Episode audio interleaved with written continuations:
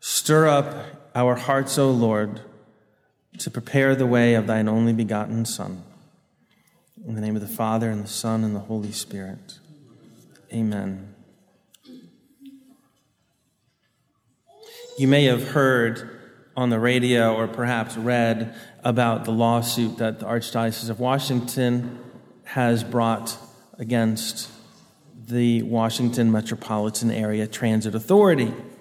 They have ads that were made for the metro buses and the subway trains uh, with the very simple message find the perfect gift, which is just a link to their website um, promoting confession. And, and Metro refused because it um, promotes religion. Um, so they, they had a, a minor setback in their first hearing before a judge on Friday, but that's certainly not where it will end. Um, and you might have even read or heard about um, another public transportation story, um, which actually was international news. I've heard about it from people overseas. Um, the Virginia Department of Transportation um, pulled or put a full page ad in the, in the newspaper this morning to, to explain to us um, what's going on, telling us that express lanes are coming to I 66 inside the Beltway during rush hour. I, I, I, think that's a week late, but still, um,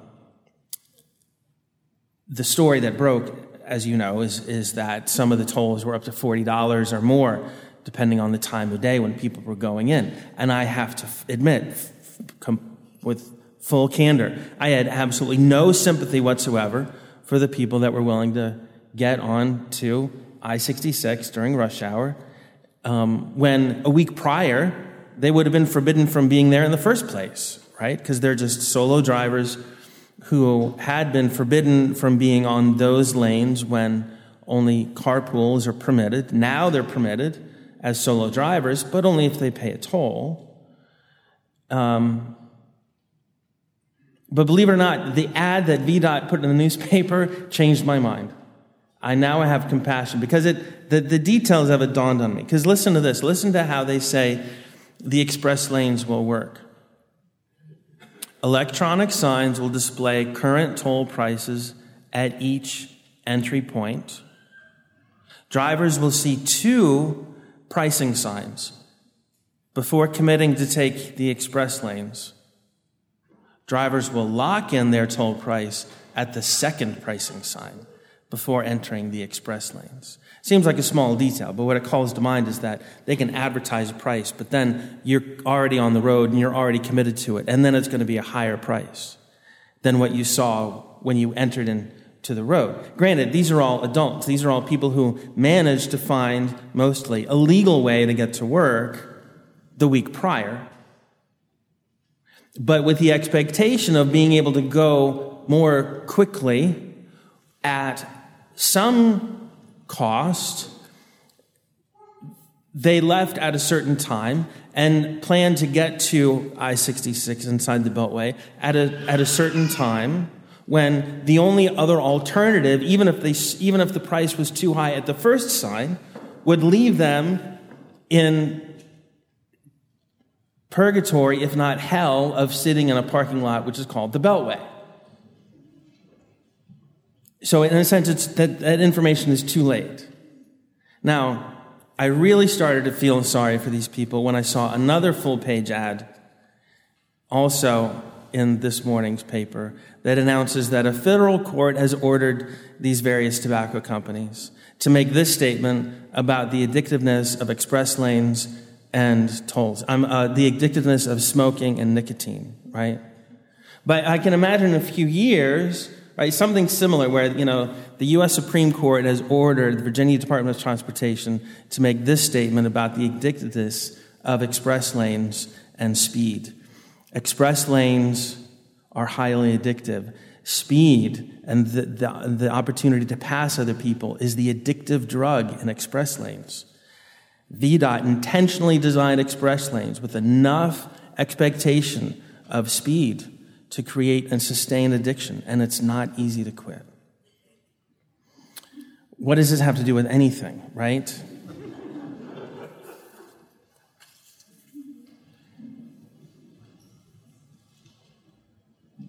the opening prayer, right, the collect, and even just the little bit that I repeated, prays that the Lord stir up our hearts to prepare the way of his only begotten Son.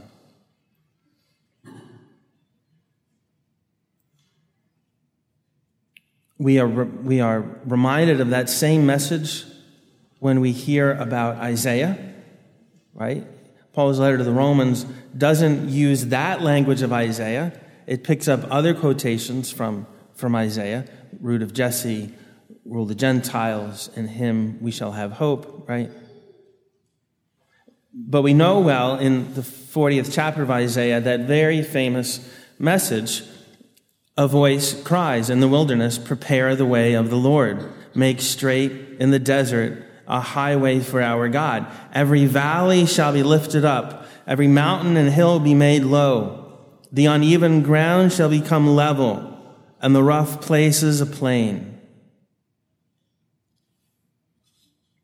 I hope you, I hope you imagine, try to visualize what's being described. It's too easy for words that are familiar to just pass in and, and pass out. What's being described is the ruining of a beautiful landscape, in a sense, right? The beautiful mountains, the hills, all of it's just being made flat. So this is a, it's an image that's useful to describe something that's not being made for our immediate pleasure. It's being made, the road is being made easy for our utility. The road and the landscape have one purpose to get us to the destination. It's made as simple and as straightforward as possible. We tend to like difficult roads that twist and turn and scare us and take us to interesting places that surprise us. how, did, how, how does our decision to sin usually unfold? We usually decide one small sin. We choose that. And we know that I'm not choosing something really bad. I'm just choosing this little thing. Right? It may be a, an instance of revenge and anger, an instance of pleasure or exhilaration, or affection, or, or you know, some uh, way that it appeals to our vanity or our pride. But it's just a small deviation. We're not choosing anything really bad, but, but we go down that road of that small deviation, and then it twists, and then it turns, and it goes up, and it goes down, and then we're off the cliff. We didn't choose, we didn't begin the road because we wanted to go off the cliff. We just wanted that little turn. Right? It's like the tolls where you plan to take that other road. It, it's more interesting. It's more exhilarating. There's a little cost. You don't expect it to be a big cost, just a little cost. And then once you're, once it's too late for you to do otherwise, you realize this is a, there's a big sticker price here. This is not what I intended.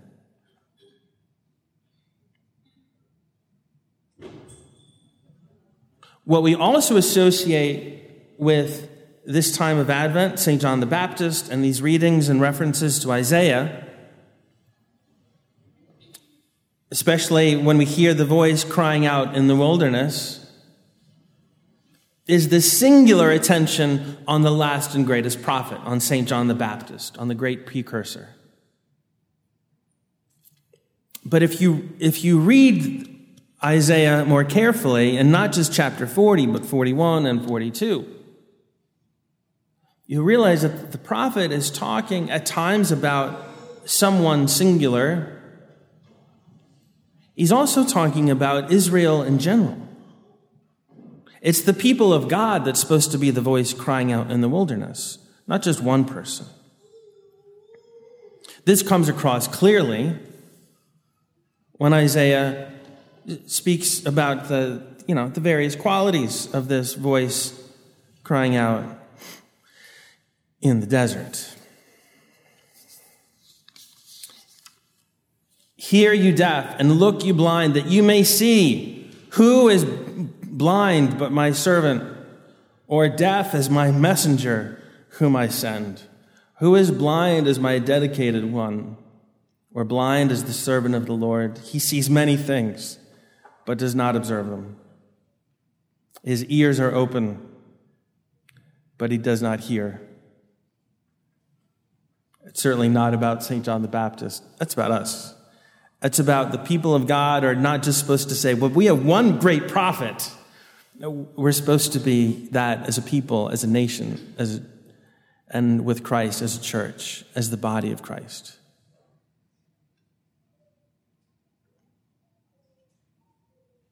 And so that prayer, again, go back to the collect, stir up our hearts, O Lord, to prepare the way of thine only begotten Son.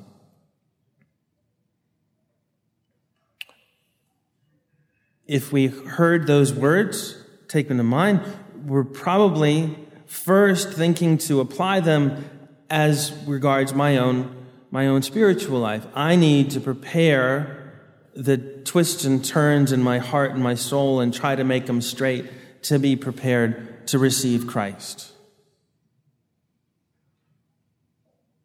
In addition to that, it's for the sake of of smoothing roads and lowering hills and raising, filling in valleys so that the world can, can recognize her Savior and choose the path that leads to heaven.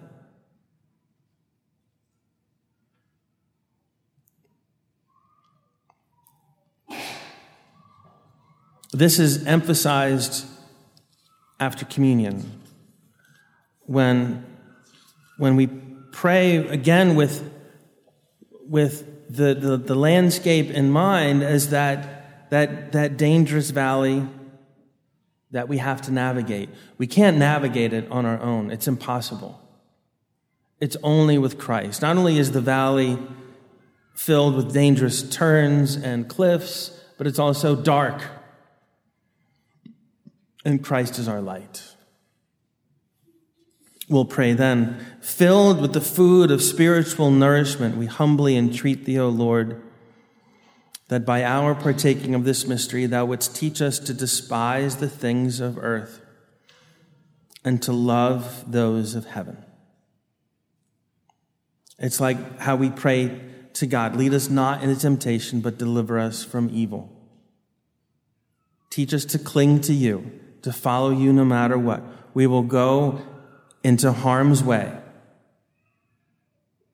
Please make sure that we never find ourselves in a place where, with your grace, we are still incapable of finding the way home.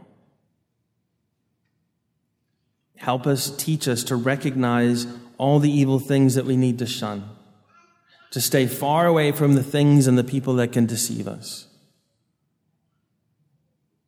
and to stay on that really boring, not terribly fast, straight and steady road that ultimately takes us to the only place where we will be happy.